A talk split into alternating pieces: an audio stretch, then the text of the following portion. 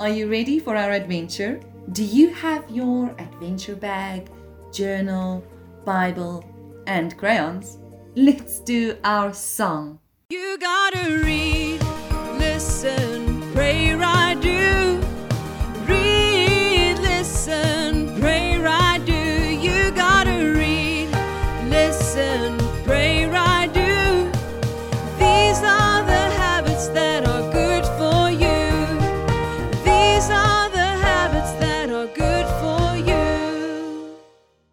While the Israelites were still in the desert, God took care of them and helped them on their journey.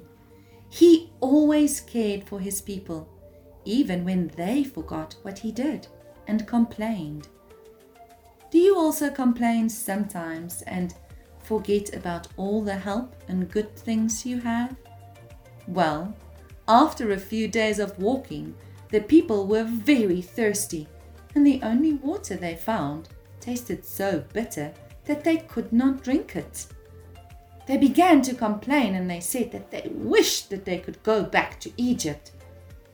Moses prayed and asked God for help.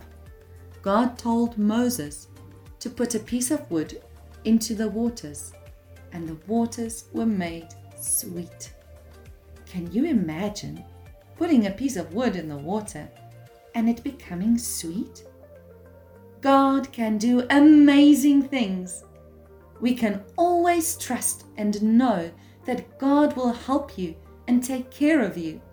You know, friends, we can always pray and ask God to help us with anything. Let us pray. Father God, thank you for always being there for us and helping us. Help me to always trust in you. Amen. Isaiah 41, verse 10 says, Do not fear, for I am with you. Do not be afraid, for I am your God. I will strengthen you. Be assured, I will help you. You gotta read, listen, pray.